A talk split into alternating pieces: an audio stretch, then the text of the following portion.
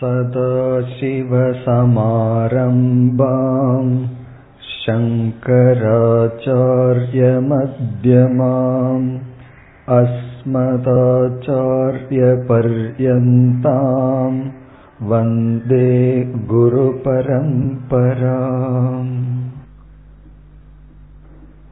மகாவாக்கியம் என்பது ஜீவனுக்கும் ஈஸ்வரனுக்கும் அமைந்துள்ள உண்மையான உறவை குறிக்கின்றது. உண்மையான உறவு என்பது ஒன்று வேறல்ல இரண்டற்றது என்பது. ஏன் இவ்விதம் கூற வேண்டும் என்றால் இந்த இரண்டிற்கும் மேலோட்டமான வேற்றுமையும் இருக்கின்றது. அதுவும் இதுவும் ஒன்று என்று சொன்னால் இந்த இரண்டுக்கும் வேற்றுமை தெரிய வேண்டும் ஆனால் வேற்றுமை உண்மையில் இருக்கக்கூடாது அவ்விதத்தில் ஜீவர்களாகிய நமக்கும் ஈஸ்வரனுக்கும் அதாவது இறைவனுக்கும் உள்ள உறவானது இறைவன் நம்மை ஒரு கோணத்தில் படைப்பவர். இனியொரு கோணத்தில் அவரும் ஜீவர்களும் வேறல்ல. இந்த மகா வாக்கியம்தான் ஐந்து ஸ்லோகங்களிலும் இருக்கின்றது. மகா வாக்கியத்தில் இரண்டு தத்துவங்கள் இருக்கின்றது. ஒன்று ஜீவன் இனி ஒன்று ஈஸ்வரன் இறைவன். ஜீவனை நாம் ஆராய்ச்சி செய்து ஈஸ்வரனையும் ஆராய்ச்சி செய்து பிறகுதான் ஒற்றுமையை புரிந்து கொள்ள முடியும் பேச முடியும். நாம் சமன்பாடு என்று பார்த்தோம். ஈக்குவேஷன் என்றால் இரண்டு பக்கமும் இரண்டு தத்துவங்கள் இருக்கின்றது. மேலோட்டமாக பார்த்தால் இரண்டும் சமமாக தெரிவதில்லை. விசாரத்திற்கு பிறகுதான் இரண்டும் எப்படி சமம்? சமன்பாடு என்றாலே எப்படி சமம் என்று கண்டுபிடிப்பதுதான் சமன்பாடு. அவ்விதத்தில் நாம் ஜீவனை ஆராய்ச்சி செய்ய வேண்டும் பிறகு ஈஸ்வரனையும் ஆராய்ச்சி செய்ய வேண்டும். இந்த முதல் ஸ்லோகத்தில் ஜீவனை பற்றிய ஆராய்ச்சி நடைபெற்று ஈஸ்வரனுடன் ஐக்கியம் பேசப்படுகின்றது. அடுத்த ஸ்லோகத்தில் ஈஸ்வரனை பற்றிய ஆராய்ச்சி நடைபெற்று ஐக்கியம் பேசப்படுகின்றது. இப்பொழுது நாம் நம்மை பற்றிய ஆராய்ச்சியில் இருக்கின்றோம். அதில் ஜாகிரத் சொப்ன சுஷுப்திஷு இந்த மூன்று அனுபவங்கள் நமக்கு இருக்கின்றது. ஜாகிரத் அனுபவம் விழிப்பு நிலை கனவு நிலை பிறகு ஆழ்ந்த உறக்கம். ஜாகிரத் சொப்னம் சுஷுப்தி இப்ப இந்த அனுபவத்தை வைத்துக்கொண்டு நாம் ஆராய்ச்சியை மேற்கொள்ள வேண்டும். நமக்கு அப்பொழுதுதான் அறிவு கிடைக்கும். அனுபவம் மட்டும் நமக்கு இருந்தால் அறிவு நமக்கு கிடைக்காது. அனுபவத்தின் மூலம் அந்த அனுபவத்தை ஆராயும் பொழுதுதான் நமக்கு அறிவு கிடைக்கும். இதிலிருந்து என்ன தெரிகின்றது? அனுபவம் வேறு அறிவு வேறு. அனுபவம் வர்றதுங்கிறது ஒன்று அறிவு வருவது என்பது வேறு. இப்ப சூரியனுடைய உதயத்தை எத்தனையோ காலமாக மனிதர்கள் அனுபவித்து வந்தார்கள். ஆனால் அதை ஆராய்ச்சி செய்தவர்தான் சூரியன் உதிக்கவில்லை என்ற ஒரு அறிவை அடைந்தார். இப்ப சூரியன் உதைக்கின்ற அனுபவம் இருந்தும் சூரியனை பற்றிய உண்மையான ஞானம் வரவில்லை. காரணம் என்ன? ஒன்றை அனுபவித்துக் கொண்டே இருந்தால் நமக்கு அறிவு வர வேண்டும் என்கின்ற நியதி இல்லை. அந்த ஆராய்ச்சி தான் விசாரம் ஞானயோகம் என்று கூறுகின்றோம். அவ்விதத்தில் அதே போல இந்த பூமியானது உரண்டை அப்படிங்கிறது எப்படி கண்டுபிடித்தார்? கடற்கரையில் நின்று கப்பலை பார்த்தார். அந்த கப்பலினுடைய தலைபாகம் மட்டும் தெரிந்தது. சிறிது சிறிதாக மற்ற பாகம் தெரிந்தது. தட்டையாக இருந்திருந்தால் முழு பாகமும் சிறிதாக தெரிந்திருக்க வேண்டும். ஆனால் தலைபாகம் தெரிந்து கொஞ்சம் கொஞ்சமாக தெரிகிறது என்றால் பூமியினுடைய அமைப்பு நேராக இல்லை என்று கண்டுபிடித்தார். இவ்விதம் மற்றவர்களும் இந்த அனுபவத்தை பார்த்தார்கள் ஆனால் அறிவை அடையவில்லை. அப்படி அனுபவத்திலிருந்து அறிவை அடைய விசாரம்தான் சாதனை. இப்ப அந்த விசாரத்திற்கு செல்லலாம். நம்ம அனுபவம் என்ன என்பதை பார்த்தோம். மூன்று அனுபவம் நமக்கு இருக்கின்றது. அதில் இதிலிருந்து நாம் விசாரத்திற்கு சென்றால் இந்த அனுபவத்தை இப்பொழுது ஆய்வோம். என்ன ஆராய்ச்சி என்றால் ஜாகிரத் சொப்னம் சுஷுப்தி என்ற இந்த மூன்று அனுபவங்களில் எந்த ஒன்று மாறுகின்றது எந்த ஒன்று மாறுவதில்லை என்று நாம் இப்பொழுது ஆராய்ந்து கண்டுபிடிக்க வேண்டும். இப்ப நமக்கு விழிப்பு நிலை கனவு நிலை பிறகு ஆழ்ந்த உறக்கம்னு மூன்று அனுபவம். இந்த அனுபவத்திற்குள் மாறுகின்ற தத்துவம் என்ன? மாறாமல் தொடர்ந்து இருப்பது என்ன? என்று இப்பொழுது கண்டுபிடிக்க வேண்டும்.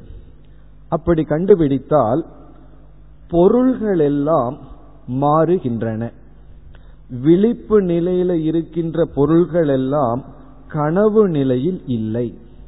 இல்லை மட்டுமல்ல பயன்படுவதும் இல்லை. இப்ப இந்த உலகமே நீக்கப்பட்டு விடுகின்றது. இந்த உலகத்தில் நாம் அனுபவிக்கின்ற அனைத்து பொருள்களும் கனவுலகத்தை அனுபவிக்கும் பொழுது அவைகள் பயன்படுவதில்லை. பிறகு ஆழ்ந்த உறக்கத்திற்குள் செல்லும் பொழுது கனவு உலகமும் இல்லை இந்த உலகமும் இல்லை. இப்போ ஒவ்வொரு நிலையை நாம் பார்க்கும் பொழுது அந்தந்த நிலையில் உள்ள சில அனுபவங்கள் பொருள்கள் தான் இருக்கின்றதே தவிர மற்ற நிலையில் உள்ள பொருள்கள் கனவு நிலையிலும் ஆழ்ந்த உறக்கத்திலும் இல்லை. அதே போல கனவில் இருக்கின்ற உலகம் பொருள்கள் எல்லாம் இந்த நிலையில் இல்லை. அது எப்படி தெரிகிறது என்றால் ஒருவர் வந்து கனவு காண்கின்றார். வீடு வைத்துள்ளார் பொருள்கள் எல்லாம் வைத்துள்ளார். கனவுல வந்து அவர் எப்படி தன்னை கனவு காண்கின்றார்? ஒரு பிச்சைக்காரனாக கனவு காண்கின்றார். அப்பொழுது ஜாகிரத அவஸ்தையில் அவர் வைத்திருந்த எந்த பொருளும் கனவு நிலையில் அவருக்கு பயன்படவில்லை. நம்ம சற்று சிந்தித்து பார்த்தோம்னா நாம சம்பாதிக்கின்ற அனைத்து பொருள்களும் ஒரு எட்டு மணி நேரம் அல்லது பத்து மணி நேரம் வேக்கிங் ஸ்டேட்டுக்கு தான் அது பயன்படும். ஆழ்ந்த உறக்கத்துல நம்ம எவ்வளவு சம்பாரிச்சு வச்சிருந்தாலும் அது பயனில்லை. அது அறிவா இருக்கலாம் பதவியா இருக்கலாம் உறவுகளா இருக்கலாம் பணமா இருக்கலாம். பிறகு கனவுலையும் பயன் கிடையாது. இந்த பணம் எல்லாம் கனவுல வந்து நமக்கு உதவி செய்யாது. பிறகு நாம எத்தனை மணி நேரத்துக்காக சம்பாதிக்கின்றோம்னா விழிப்பு நிலையில இருப்பதற்காகத்தான் இந்த உலகத்தில் இருக்கிற பொருளை சேகரிக்கின்றோம். கனவு நிலைக்கு சென்று விட்டால் இந்த பொருள்கள் பயன்படுவதில்லை. ஆழ்ந்த உறக்கத்துக்கு சென்றாலும் இந்த பொருள்கள் பயன்படுவதில்லை. இனி கனவுக்குள் செல்கின்றோம். கனவுக்குள் சென்றால் அங்கிருக்கின்ற பொருள்கள் இங்கு நமக்கு பயன்படுவதில்லை. கனவுல வந்து நாம் ஒரு டிகிரி முடிச்ச மாதிரி கனவு காண்டோம்னா விழிச்சதற்கு பிறகு அந்த அறிவு நமக்கு இருக்குமா? இருக்காது. இப்ப கனவில் நாம் கண்ட பொருள்கள் நினைவில் மாறுகின்றது. நினைவு உலகில் இருக்கின்ற பொருள்கள் கனவு உலகில் இல்லை. ஆழ்ந்த உறக்கத்தில் எந்த உலகமும் இல்லை. வெறும் அறியாமையும் ஆனந்தமும் மட்டும் இருக்கின்றது. இப்ப இதிலிருந்து மூன்று அவஸ்தைகளுக்குள் அனுபவிக்கின்ற பொருள்கள் நிலையானவைகள் அல்ல. மூன்று அவஸ்தைகளுக்குள் இருக்கின்ற பொருள்கள் மாறுகின்றது நீக்கப்படுகின்றது என்றால் அதற்கு தொடர்ச்சி இல்லை. மூன்று நிலைகளிலும் பொருள்கள் மாறுபடுவதனால் அந்த பொருள்களுக்கு நித்தியத்துவம் தொடர்ச்சியாக இருத்தல் என்ற தன்மை இல்லை. இது ஒரு அறிவை அடைகின்றோம். இப்ப இரண்டாவது அறிவு என்னவென்றால் நம்முடைய உடல். நமக்கு ஸ்தூல உடல் இருக்கின்றது. அந்த ஸ்தூல உடலின் துணை கொண்டு இந்த ஸ்தூலமான உலகத்தை அனுபவிக்கின்றோம். ஸ்தூலம் என்றால் தொட்டு உணரக்கூடிய பார்க்கக்கூடிய பொருள்கள். சூக்மம்னா கண்ணுக்கு தெரியாதது நுண்ணியது. இந்த உடல் வந்து ஸ்தூலம்னு சொல்றோம். டேஞ்சபிள் கிராஸ் பாடின்னு சொல்றோம். ரொம்ப கிராஸா இருக்கு. கண்ணுக்கும் கைக்கும் தொட்டு உணர்கின்ற ஒரு பொருள்.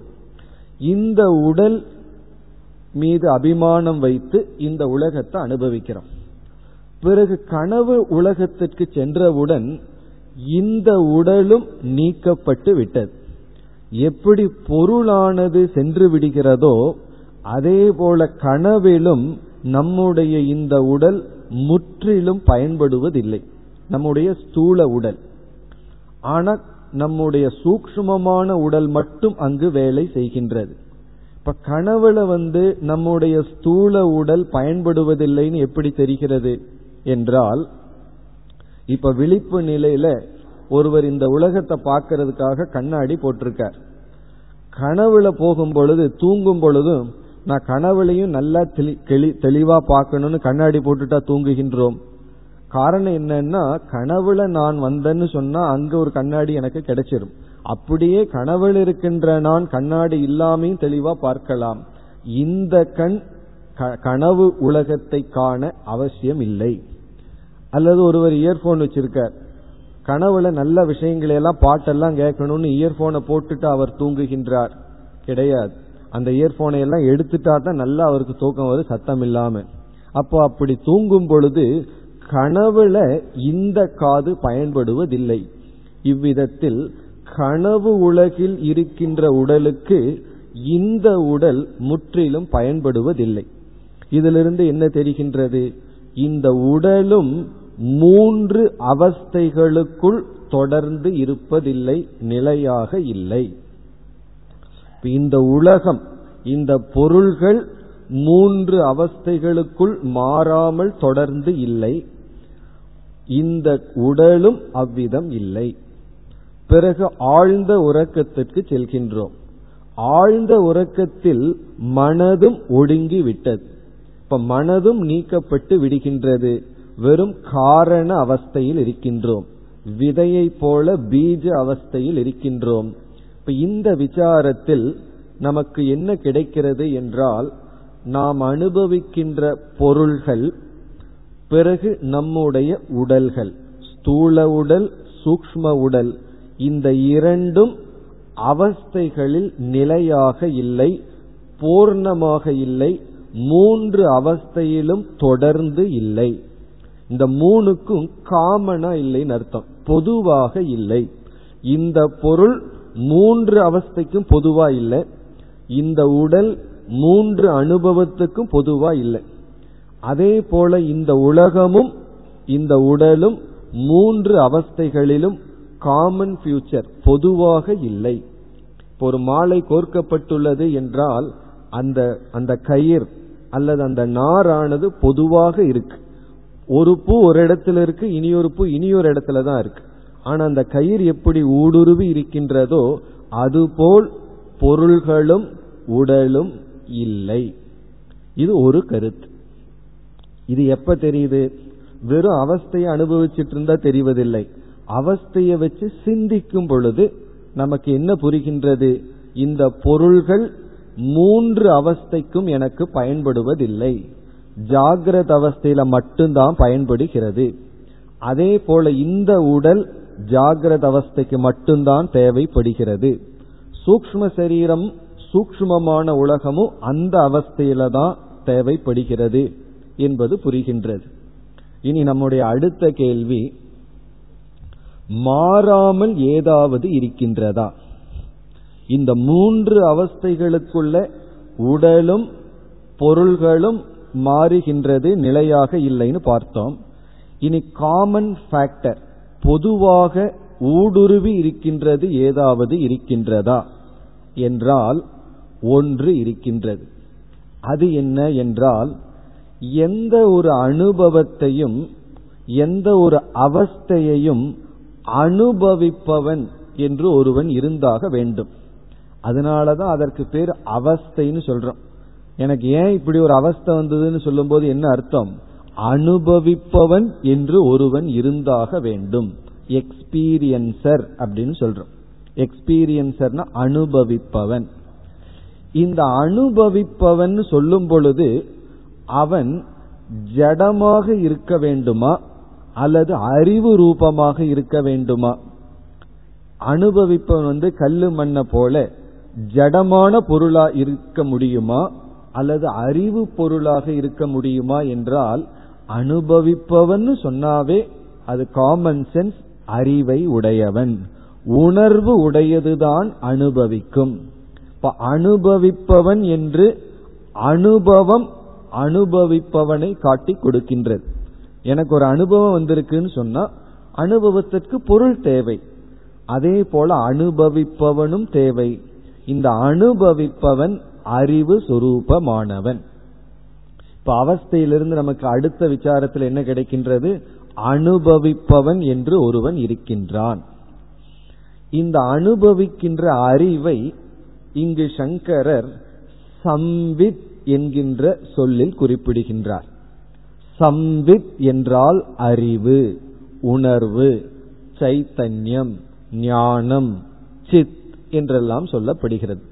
சித்துன்னு சொன்னாலும் சைத்தன்யம்னு சொன்னாலும் ஞானம் என்றாலும் அறிவு உணர்வு என்றாலும் ஒன்றுதான் இந்த இடத்துல சம்வித்.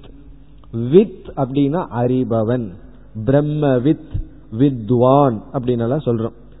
அதே போல வித்துனா அறிபவன் சம் என்றால் மாறாமல் தொடர்ந்து இருப்பவன் அப்படின்னு அர்த்தம். இப்ப சம்வித் அப்படின்னா பேரறிவு. அறிவு சம்வித் இப்ப இந்த சம்வித் அல்லது அறிவு என்பது இந்த அவஸ்தையில் இருக்கின்ற இனியொரு அங்கம். நம்ம வந்து உலகம் பொருள்கள் ஒன்ன பார்த்தோம் உடல் ஒன்ன பார்த்தோம் மூன்றாவதாக பார்ப்பது அறிவு. இனி நம்முடைய கேள்வி இந்த அறிவு மூன்று அனுபவத்திற்குள் பொதுவாக இருக்கின்றதா மாறுகின்றதா? இப்ப அறிவுன்னு ஒண்ணு உள்ள இருக்குன்னு புரிஞ்சு போச்சு. இந்த அறிவு மூன்று அவஸ்தைகளுக்குள்ளும் இருக்கின்றத அதுல சந்தேகம் இல்லை ஆனா ஒரு அவஸ்தையில் இருக்கிற அறிவு வேறு இனியொரு அவஸ்தையில் இருக்கிற அறிவு வேறா. அல்லது மூன்று அவஸ்தைகளுக்குள்ளும் ஒரே அறிவு இருக்கின்றதா? என்று நாம் சிந்தித்தால் நமக்கு என்ன பதில் கிடைக்கும்? சுலபமா புரிந்து கொள்ளலாம். நான் அறிவு ரூபமான நான் என்ன செய்கின்றேன்? இந்த உலகத்தை அனுபவிச்ச நான் தான் கனவையும் கண்டு கொண்டு கண்டேன். கனவை கண்ட நான் தான் ஆழ்ந்து உறங்கினேன். ஆழ்ந்து உறங்கிய நான் தான் இப்பொழுது விழித்துக் கொண்டிருக்கின்றேன். அப்போ ஒரே ஒரு அறிவுதான் இந்த மூன்று அவஸ்தைகளையும் அனுபவிக்கின்றது. இந்த சம்வித்து தான் மூன்றையும் அனுபவிக்கின்றது. அது எப்படி தெரிகிறது என்றால் இந்த ஜாகிரத அவஸ்தையிலேயே நின்று கொண்டு நாம என்ன சொல்றோம்? நான் தான் இப்பொழுது அனுபவிச்சிட்டு இருக்கேன் நானே கனவு கண்டேன். நானே ஆழ்ந்து உறங்கினேன்.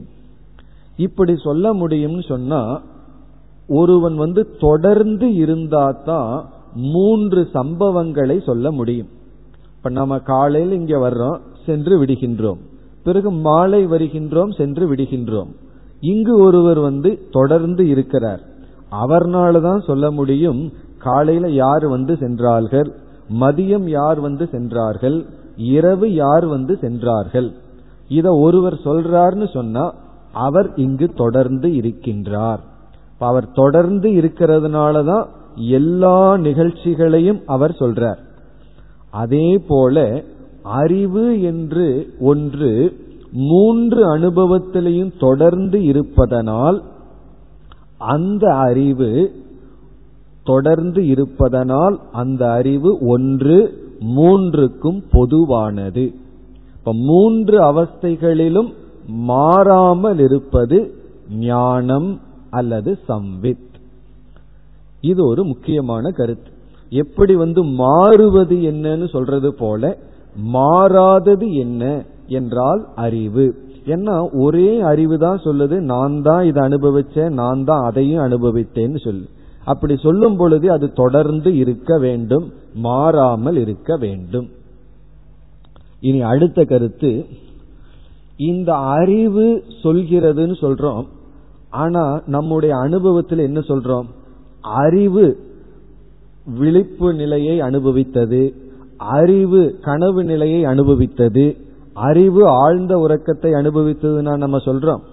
இப்போ ஒருவர் வந்து நேத்து உங்களுக்கு ஏதாவது கனவு வந்துதான் கேட்கிறார் நம்ம என்ன சொல்லுவோம்? ஆமா அறிவு ஒரு கனவை கண்டதுன்னு சொல்லுவோமா? நேத்து கிளாஸுக்கு போனீங்களா கேட்டீங்களான்னு சொன்னா ஆமா அறிவு கிளாஸுக்கு போச்சு கிளாஸ் கேட்டதுன்னு நான் சொல்றோம்.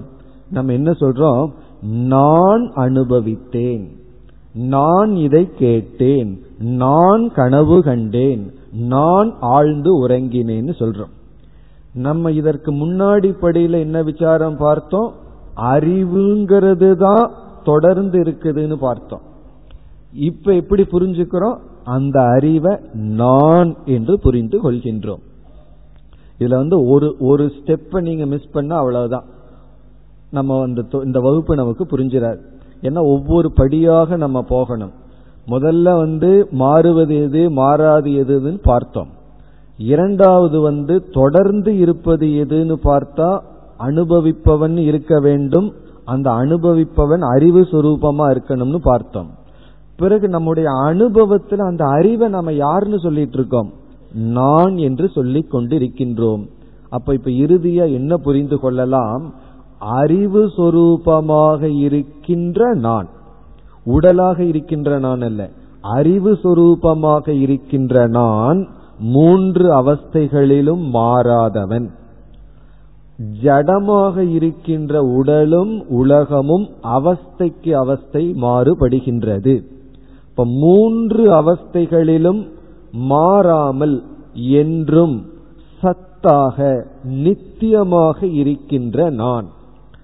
இருக்கின்றன்னு சொன்னா சத் நித்தியமாக எப்பொழுதும் இருக்கின்ற நான் நான் சொல்லும் பொழுதே அறிவு. அப்படிப்பட்ட அறிவு சுரூபமான நான் மூன்று அவஸ்தைகளுக்கும் பொதுவாக இருக்கின்றேன். இந்த மூன்று அவஸ்தைகளுக்குள் வருகின்ற உடலையும் உலகத்தையும் நான் அனுபவிக்கின்றேன் அல்லது பார்த்து கொண்டு இருக்கின்றேன். இதிலிருந்து நம்ம கடைசியா என்ன புரிஞ்சுக்கிறோம்? இப்ப நான் என்று சொல்லும் பொழுது நான் என்ற சொல்லில நான் அறிவு சொரூபமானவன். இப்ப ஜீவன் ஜீவன்கிறது யார்? நான் ஒரு அறிவு சொரூபமானவன். அந்த அறிவு சொரூபமான நான் விதவிதமான பொருள்களையும் விதவிதமான உடல்களையும் வந்து போவதை பார்த்து கொண்டு இருக்கின்றேன். பார்த்து கொண்டு இருக்கின்ற நான் பார்க்கப்படும் பொருளுடன் சம்பந்தப்படாதவன். அதனாலதான் என்னால பார்க்க முடியுது. பார்த்து கொண்டிருக்கின்ற பொருளிலிருந்து வேறுபட்டு சம்பந்தப்படாமல் இருக்கின்றேன். இந்த நான் தான் ஜீவாத்மாவினுடைய அல்லது நம்முடைய உண்மையான தன்மை. இப்ப நம்முடைய உண்மையான தன்மை என்ன என்றால் அறிவு ரூபமான நான் இந்த உலகத்தையும் உடல்களையும் சாட்சியாக பார்த்து கொண்டு இருப்பவன். இந்த இதுதான் அவஸ்தாத்திரய விவேகத்தினுடைய பலன்.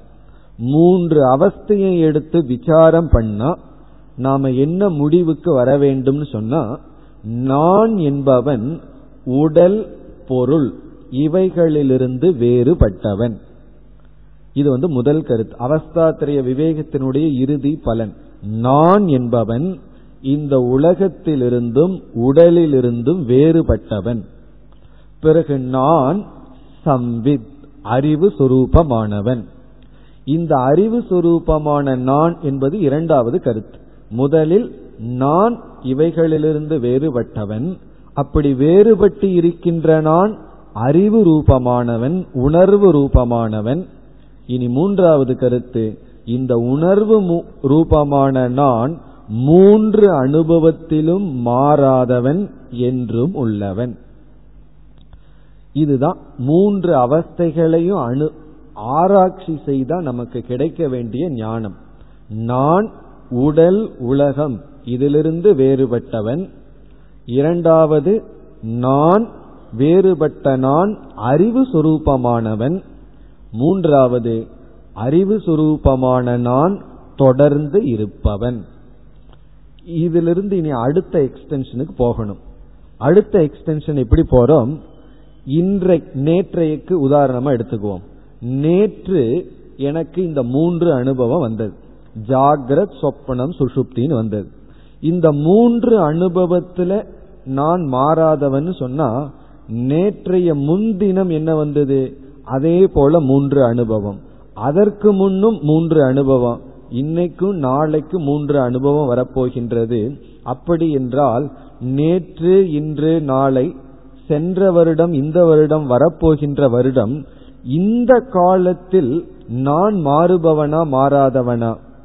என்றால் அந்த நானும் அதே நான் தான் அதனாலதான் என்ன சொல்றோம்? இளமை பருவத்தில் நான் அப்படி இருந்தேன்.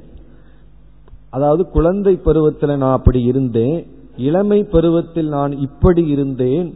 வயோதிக பருவத்தில் நான் இப்படி இருக்கின்றேன். அப்போ குழந்தை இளமை வயோதிகம் இந்த மூன்று பருவத்திலும் சிசு எவ்வனம் பிறகு ஜெரா இந்த மூன்று பருவத்திலும் நான்கிறது மாறுவதில்லை. இப்போ ஒரு நாள்ல வர்ற அவஸ்தைக்குள்ள நான் மாறுவதில்லைன்னு சொன்னா அந்த ஒரு நாள் தானே இரண்டாவது நாளாக செல்கிறது மூன்றாவது நாளாக செல்கின்றது. அப்படி என்றால் இந்த ஜென்மம் பூரா இருக்கின்ற நான் மாறுவதில்லை. இந்த மாறாததா தான் நித்தியம் சத்தியம் சத் அப்படின்னு சொல்றோம். இப்ப நான் யார் அப்படின்னு சொன்னா இந்த அவஸ்தைய வச்சுட்டே ஒரு பெரிய பேர் உண்மையை கண்டுபிடிக்கிறோம். நான் என்பவன் என்றும் இருக்கின்ற இளமை பருவம் வயோதிக பருவம் குழந்தை பருவம் அப்படின்னு என்றும் இருக்கின்ற பிறகு ஒவ்வொரு நாளும் வருகின்ற மூன்று அவஸ்தைகளுக்குள்ளும் மாறாமல் இருக்கின்ற தொடர்ந்து இருக்கின்ற அறிவு சுரூபமானவன். இதுதான் முதல் வரியினுடைய சாரம். இப்பொழுது இந்த ஸ்லோகத்தினுடைய முதல் வரியை நாம் பார்ப்போம். ஜாகிரத் சொப்ன சுஷுப்திஷு. ஜாகிரத் சொப்னம் சுஷுப்தி என்ற அவஸ்தைகளில் ஸ்புடதரா ஸ்புடதரானா மிக மிக தெளிவாக. ஸ்புடம்ங்கிற சொல்லுவார் ரொம்ப கொஞ்சம் ஸ்புடமா சொல்லுன்னு சொல்லுவோம். ஸ்புடம்னா தெளிவாக குழப்பம் இல்லாமல் யா எந்த ஒன்று யா அப்படின்னா எந்த ஒன்று சம்வித் இப்ப உங்களுக்கு அர்த்தம் தெரியும். சம்வித் அப்படின்னா அறிவு. எந்த ஒரு அறிவு உத்ரும்பதே தெளிவாக விளங்கிக் கொண்டு இருக்கின்றதோ. மூன்று அவஸ்தைகளுக்குள்ளும் மிக தெளிவாக எந்த ஒரு அறிவு விளங்கிக் கொண்டு இருக்கின்றதோ இந்த ஒரு வரியில ஜீவாத்மாவினுடைய உண்மையான சொரூபம் என்னன்னு சங்கரர் கூறிவிட்டார். இப்ப ஜீவாத்மா அல்லது நம்முடைய உண்மையான தன்மை உடலையும் உலகத்தையும் பிரகாசப்படுத்திக் கொண்டிருக்கின்ற அறிவு சுரூபமான நித்தியமான தன்மையுடைய ஆத்மா. இதத்தான் ஆத்மா என்று சொல்கின்றோம். ஆத்மா என்றால் என்றும் உள்ள அறிவு சுரூபமான ஒரு தத்துவம். அது எங்கின்னு நம்ம தேடக்கூடாது. அதுவே நாம இருக்கின்றோம். நமக்கு வேற எங்காவது இருந்தா அதை தேடலாம். நாமவே இருக்கிறது எப்படி தேடுவது? அப்போ ஆத்மா அல்லது நான்கிற சொல்லுக்கு உண்மையான அர்த்தம் உடலை நீக்கி உலகத்தை நீக்கிய வெறும் அறிவு சொரூபம். அந்த அறிவு சொரூபத்தை எப்படி புரிஞ்சுக்கிறது? அதுக்கு தான் இங்க மூன்று அவஸ்தையை உதாகரணமாக அல்லது உபாயமாக கூறியிருக்கின்றார். ஜாகிரத் சொப்னம் சுஷுப்தி என்கின்ற மூன்று அனுபவத்திற்குள் மிக தெளிவாக எந்த ஒரு ஞானம் விளங்கி கொண்டிருக்கின்றதோ. விளங்கி கொண்டிருக்கின்றதோன்னு சொல்லும் பொழுது அங்க ஃபுல் ஸ்டாப் இல்லை. கமா தான் இருக்கு. இனி இரண்டாவது வரிக்கு வர வேண்டும். இப்ப இரண்டாவது வரியில என்ன கருத்து சொல்லப்பட்டுள்ளது என்றால் என்னுடைய ஒரு உடம்புக்குள்ள ஒரு அறிவு இருந்து மூன்று அவஸ்தைக்கும் ஆதாரமா இருக்கு. பிறகு மூன் எல்லா அனுபவத்திற்கும் சாட்சியா இருக்குன்னு சொன்னா இனியொரு உடம்புக்குள்ள யார் இருக்கா? மற்ற ஜீவர்களுடைய உடம்புக்குள்ள என்ன இருக்கு அப்படின்னா அவர்களுக்குள்ள அறிவெல்லாம் இல்லைன்னு சொல்ல முடியாது. எல்லா உடம்புக்குள்ளேயும் அறிவு இருக்கு. ஒரு உடம்புக்குள்ள ஒரு அறிவு இருக்கு. அந்த அறிவுக்குள்ள மாற்றம் இல்லைன்னு கண்டுபிடிச்சோம். இனி மற்ற உடம்புக்குள்ளேயும் கண்டிப்பா அதே அறிவு தான் இருக்கணும் மாற்றம் இருக்கக்கூடாது.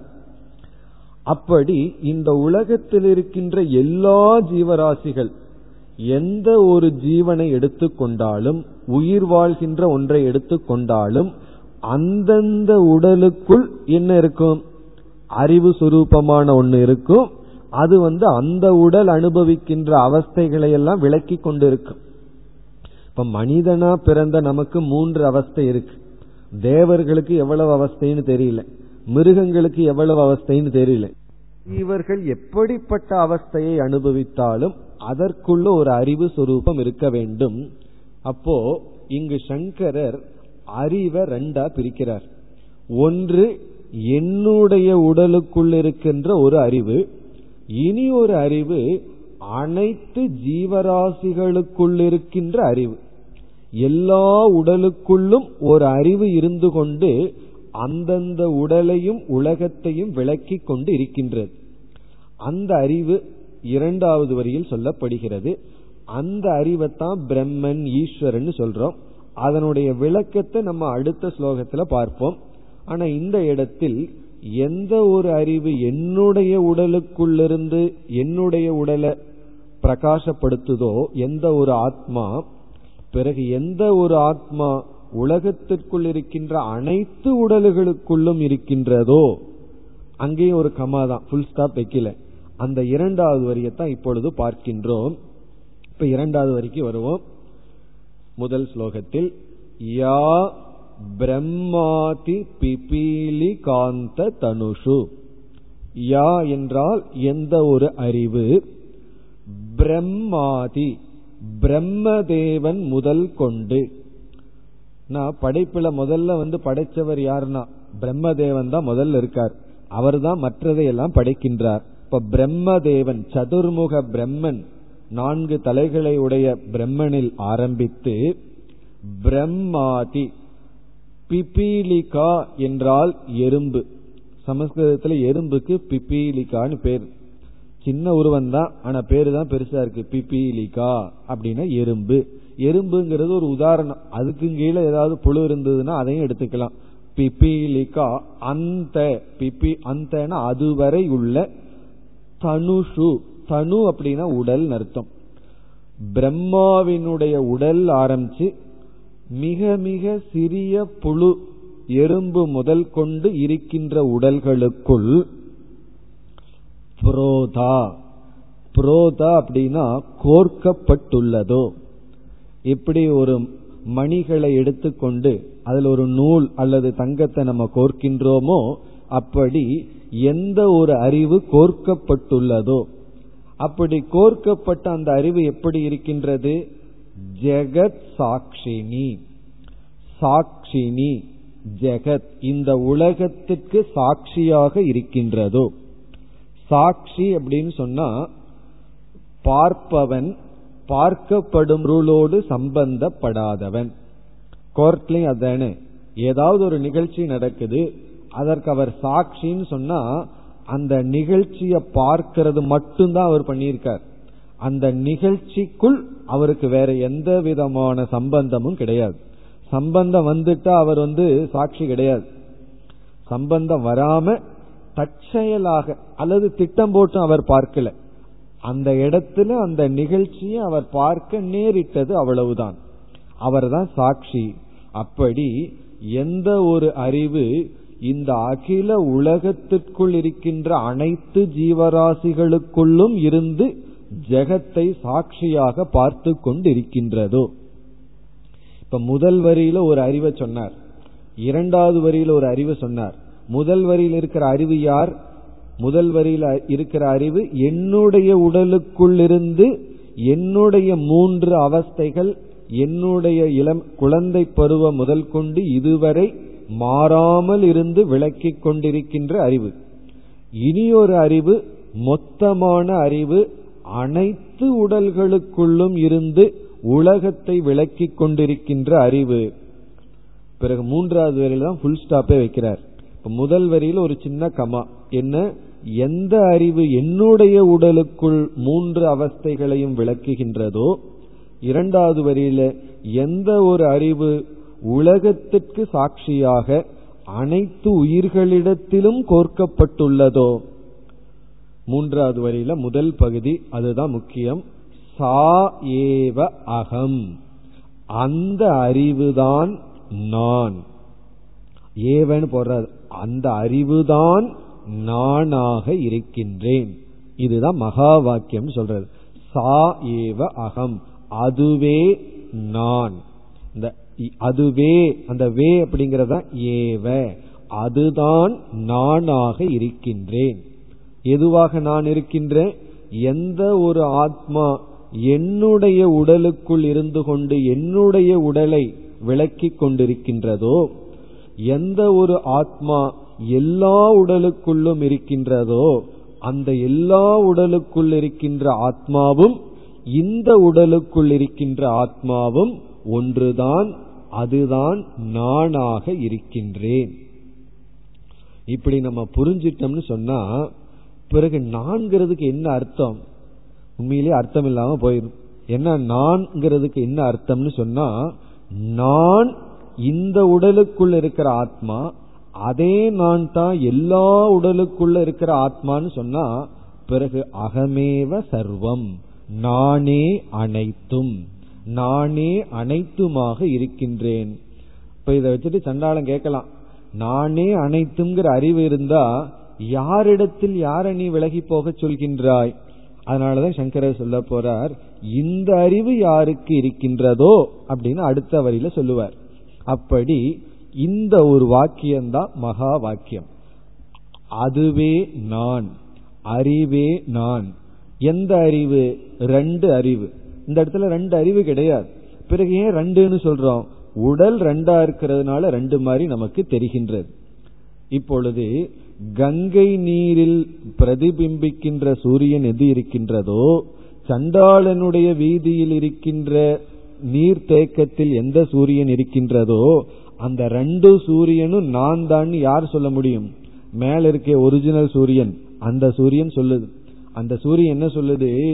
இந்த கங்கை நீர்ல நான் தான் இருக்கேன் சாக்கடை நீர்லயும் நான் தான் இருக்கேன் ஆனா அந்த நான் சாக்கடை நீரினால தாக்கப்பட்டோ கங்கை நீரினால புனிதமானவனாகவோ இல்லை இந்த இரண்டுக்குள்ளும் நான் சமமாக வெளிப்பட்டு விளங்கிக் கொண்டு இருக்கின்றேன். அப்படி சொல்றது போல இந்த உடல்ல வந்து நல்லது கெட்டது ஆரோக்கியம் நோய்வாய்ப்பட்டது இதெல்லாம் இருக்கலாம்.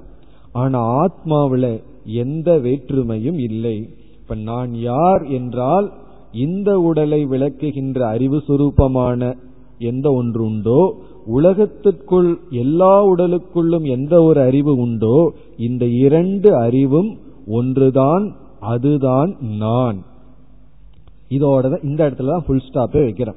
மூன்றாவது வரியில சாயேவ அகம். அதோட வாக்கியம் முடிவடைகிறது. பிறகு நீ அடுத்த கருத்து என்ன சொல்றார்? இதுதான் நான் சொன்னா பிறகு எது நான் அல்ல? எதை நான் நான் நினைச்சிட்டு இருக்கேன் எது நான் அல்ல? அத சொல்றார்.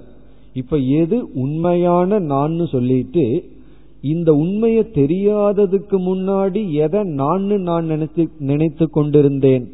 அது நான் அல்லன்னு சொல்றார். அது என்ன? நச்ச திருஷ்ய வஸ்து. நச்ச திருஷ்ய வஸ்து அகம். நான் திருஷ்ய வஸ்து அல்ல. வஸ்துனா பொருள். திருஷ்யம்னா பார்க்கப்படுகின்ற. நான் பார்க்கப்படுகின்ற பொருள் அல்ல. இப்ப இந்த இடத்துல எதை சொல்றார்? எந்த பொருளை நம்ம பார்க்கிறோமோ அதை நான் சொல்லுவோமா? நம்ம ரோட்ல போயிட்டு இருக்கோம் எத்தனையோ மிருகங்கள் எல்லாம் போகுது பார்க்கிறோம் அதுதான் நான் சொல்லுவோமா? யாராவது சொன்னா நம்ம என்ன சொல்லலாம்? நான் அதை பார்க்கறதுனாலயே நான் அல்ல அப்படின்னு சொல்லுவோம். அப்படின்னா இந்த உடலையும் நம்ம பார்க்கிறோம் அல்லவா? அப்ப நான் அல்லவ தானே. பிறகு நம்முடைய மனசையும் நாம் பார்க்கின்றோம் அறிகின்றோம். அப்போ நம்முடைய உடல் மனம் இவைகளையும் நாம் பார்ப்பதனால் எந்த ஒரு அறிவு உடலையும் மனதையும் பார்க்கின்றதோ அந்த உடலும் மனதும் நான் அல்ல. வெளி விஷயத்தை நான் சொல்ல மாட்டோம். அது என்னுடையதுன்னு தான் சொல்லுவோம். உள் இந்த உடலையும் மனதையும் தான் நான் சொல்லிட்டு இருக்கோம் அப்ப இங்க என்ன சொல்றார்? உடலும் மனமும் நான் அல்ல. ஏதோ என் மீது வந்து ஒட்டி விட்டதே தவிர நான் அல்ல. இப்ப நான் என்பவன் அறிவு சுரூபமானவன். உடலும் மனமும் நான் அல்ல நஜ திருஷ்ய வஸ்து. ஈதி ஈதின்னு ஒரு சொல் இருக்கு என்கின்ற இந்த மாதிரி இந்த அறிவை சொல்றார். இதுவரைக்கும் சங்கரர் என்ன சொன்னார்? ஒரு அறிவை நமக்கு புகட்டினார்.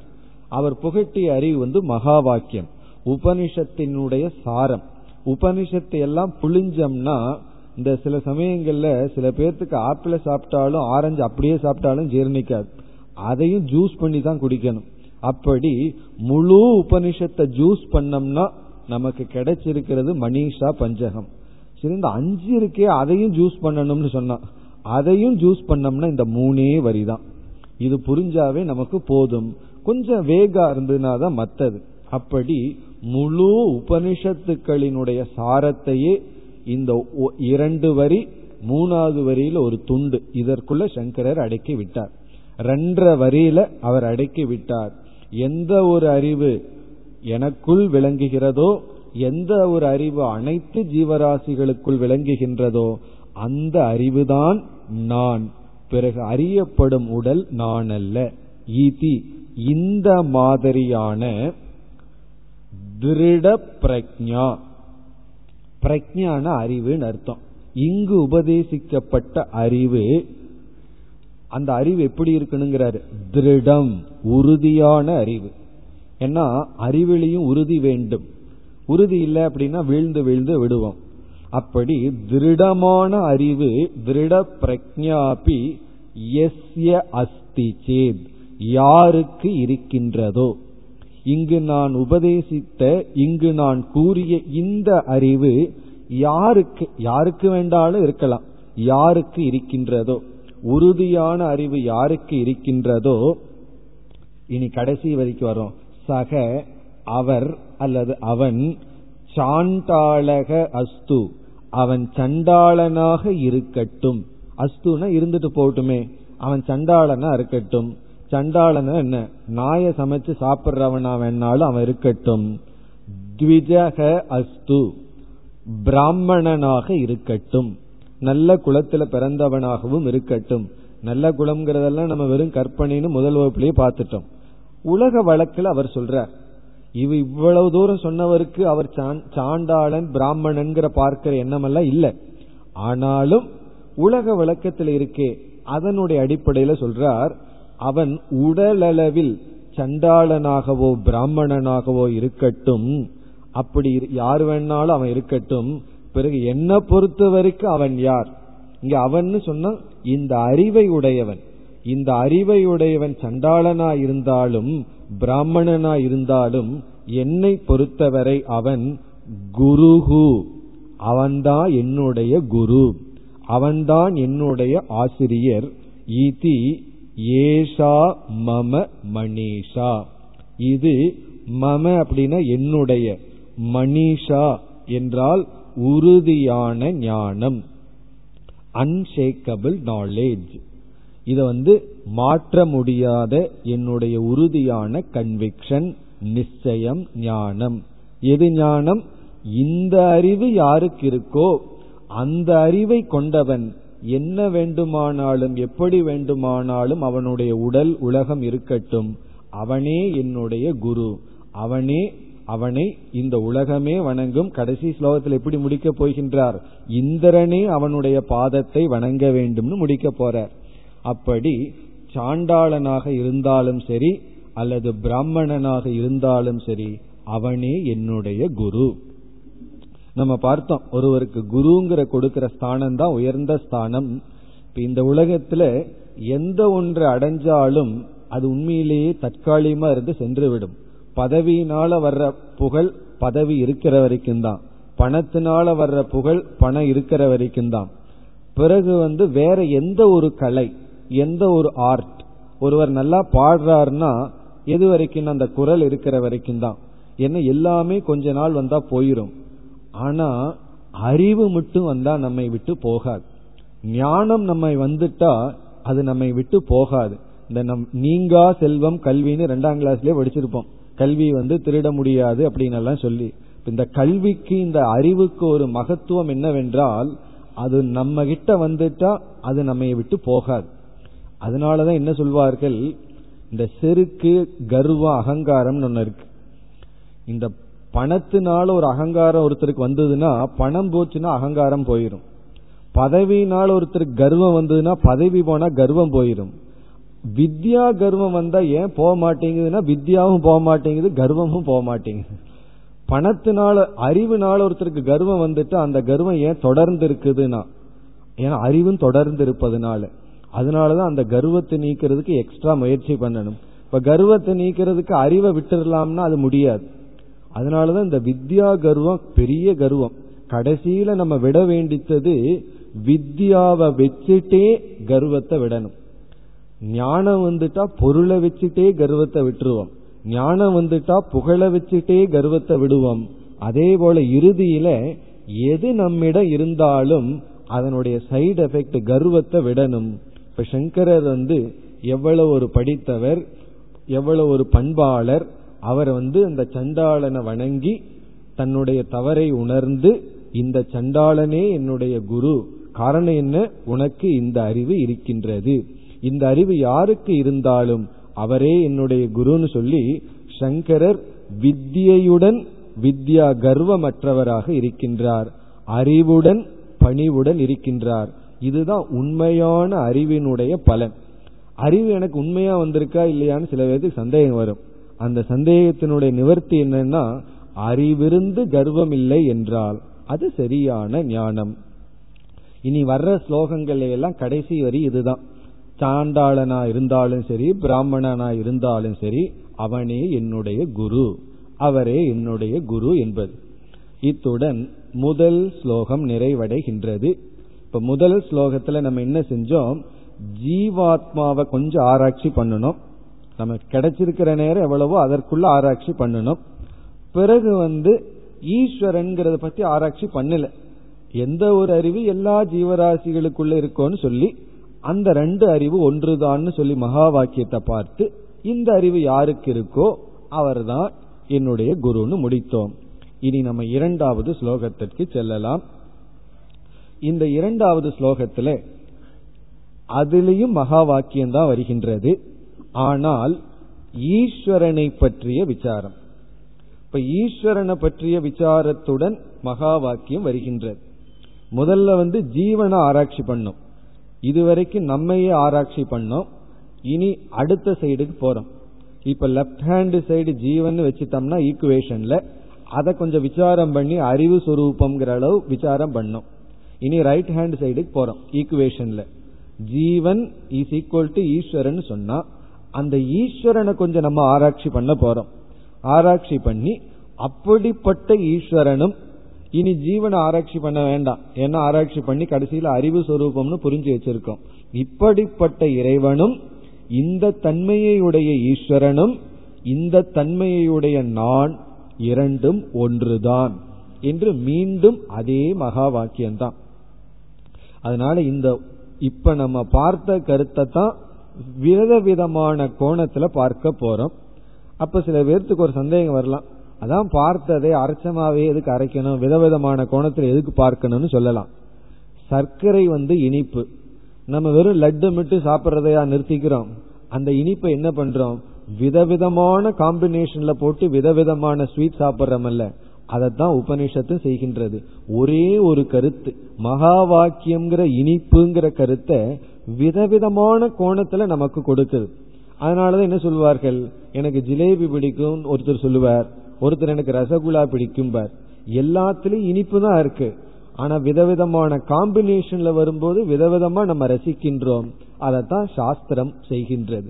ஒரே ஒரு இனிப்பு மகா வாக்கியம்ங்கிற கருத்தை விதவிதமான கோணத்தில் காட்டுகின்றது.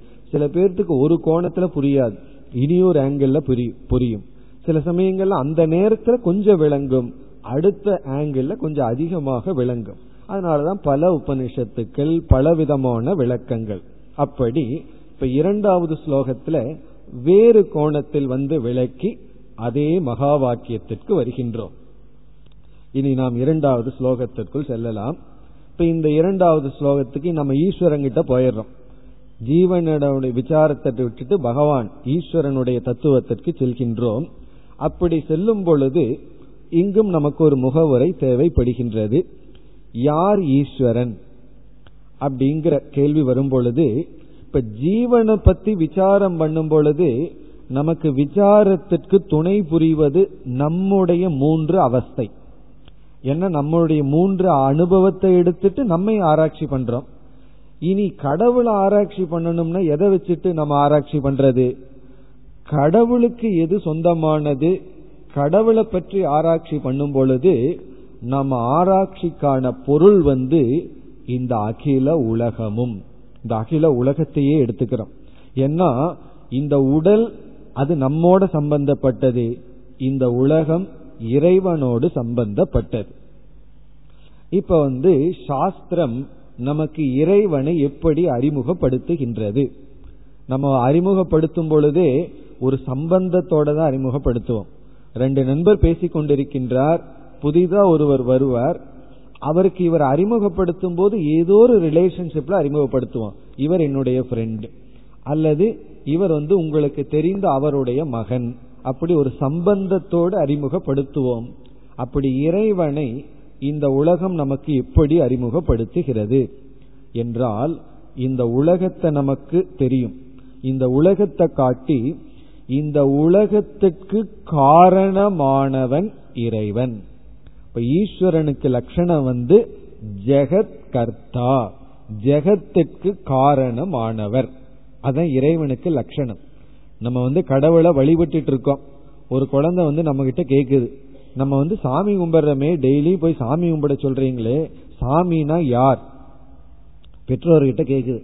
அந்த குழந்தை சொல்றாங்க பேசாம சாமிடி கும்பிடுறையா இல்லையா? இல்லைன்னா அடிச்சு போடுவேன். காரணம் என்ன? பதில் தெரியல. சாமி யாருன்னு ஒரு ஒரே வார்த்தை குழந்தை கேக்குது. அதுக்கு நமக்கு பதில் தெரியல. கேட்டா பிறகு ஏன் கும்பிட சொல்றீங்கன்னா உன்னுடைய தாத்தா அப்படித்தான் என்ன அடிச்சு கும்பிட சொன்னார். நானும் உன்னை அப்படித்தான் அடிச்சு கும்பிட சொல்றேன்னு சொல்லிடும் அப்ப இந்த காலத்து குழந்தைகளுக்கெல்லாம் உனக்கு பதில் தெரியல யார கும்பிடணும்னு சொல்லி பிறகு நான் எதுக்கு கும்பிடுவேன்னு சொல்லி அப்போ நமக்கு பேசிக்கா சில பதில்கள் தெரியணும். நம்மளுடைய அன்றாட வாழ்க்கைக்கு. ஒரு குழந்தை கடவுள் யாருன்னு சொன்னா எளிமையான பதில் குழந்தைக்கும் கூட புரிகின்ற பதில் என்ன தெரியுமோ?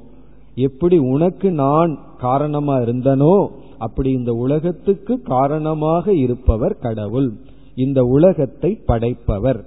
அப்ப ஈஸ்வரன் போனா அங்க நம்ம விசாரம் பண்றது வந்து காஸ் அண்ட் எஃபெக்ட் தியரி காரிய காரண விசாரம்.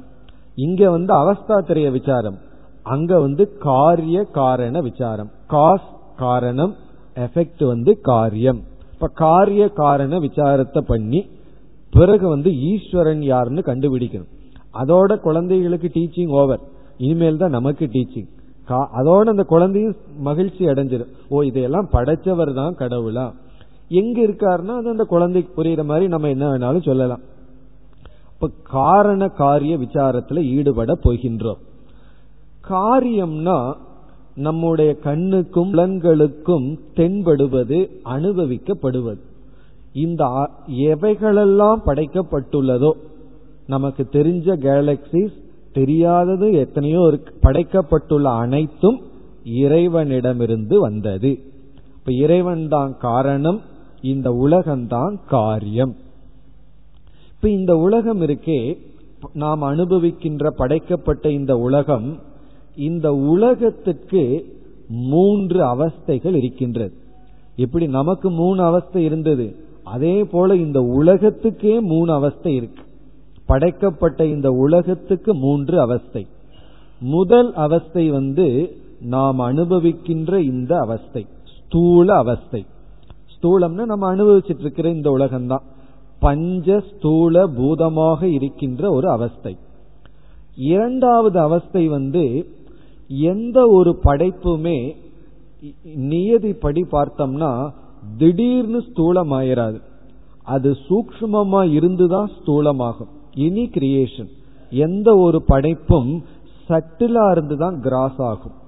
இப்போ ஒரு ஓவியர் வந்து ஒரு ஓவியத்தை படைக்கிறதுக்கு முன்னாடி முதல்ல அவர் மனதுக்குள்ள படைச்சிருவார். பிறகுதான் அவர் வந்து கிராஸ வெளிப்படுத்துவார்.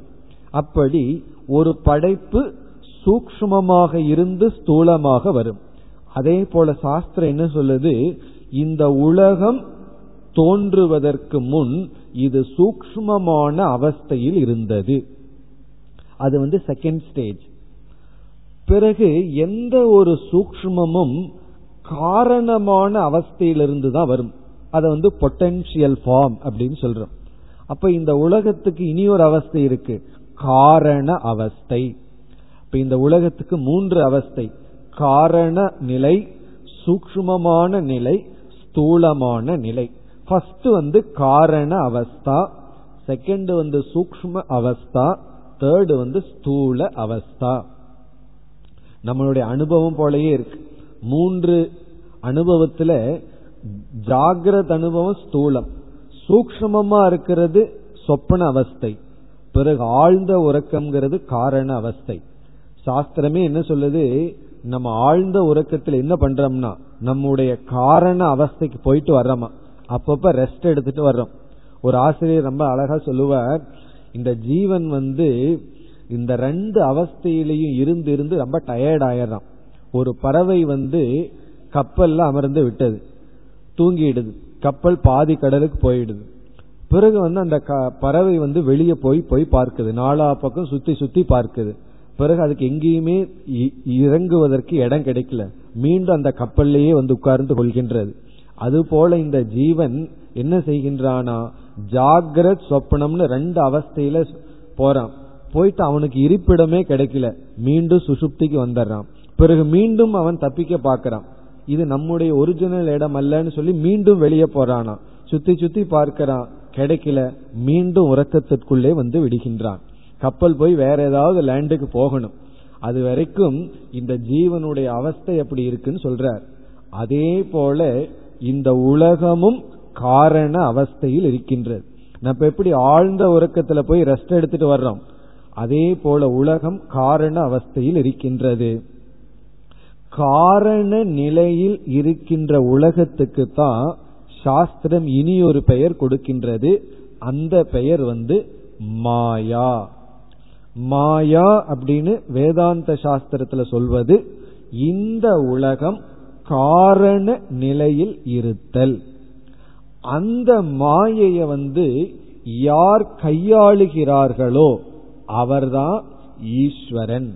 அப்ப ஈஸ்வரனுக்கு என்ன பேர் தெரியுமோ? மாயாவி. மாயாவின்னா நம்ம பயந்துக்குவோம். ஏன்னா அந்த வார்த்தை வந்து மாயாவின்னு ஏதோ மந்திரஜாலம் பண்றான்னு. பகவான் தான் பெரிய மாயாவி. காரணம் என்ன?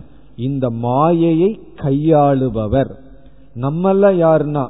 மாயையால் கையாளப்படுபவர்கள். மாயை தானே நமக்குள்ள இருந்துட்டு சும்மா இல்லாம எல்லாம் பண்ணது. ஆனா ஈஸ்வரன்கிறவர் யாருன்னா? மாயையை கையாளுபவர்.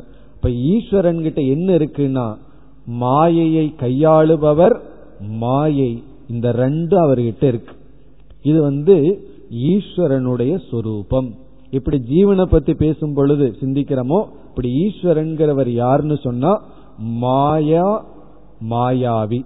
இந்த மாயாவிங்கிறதுலயே அடங்குது. மாயாவினா மாயையை கையாளுபவர். மாயையை தனக்கு கீழ் வைத்திருப்பவர். இது ஈஸ்வரனுடைய சொரூபம். இதை நம்ம என்ன செய்யணும்? இந்த ஈஸ்வரனை பற்றி விசாரம் பண்ணி இந்த ஈஸ்வரனுக்குள் இருக்கிற தன்மை மாயையினுடைய தன்மையை புரிஞ்சிட்டு மீண்டும் ஜீவனோட ஐக்கியப்படுத்த வேண்டும் அதை நாம் நாளை செய்வோம் ॐ पूर्णमधः पूर्णमिधम् पूर्णात् पूर्णमुदच्छते पूर्णस्य पूर्णमादाय पूर्णमेवावशिष्यते ॐ शान्ति शान्ति शान्तिः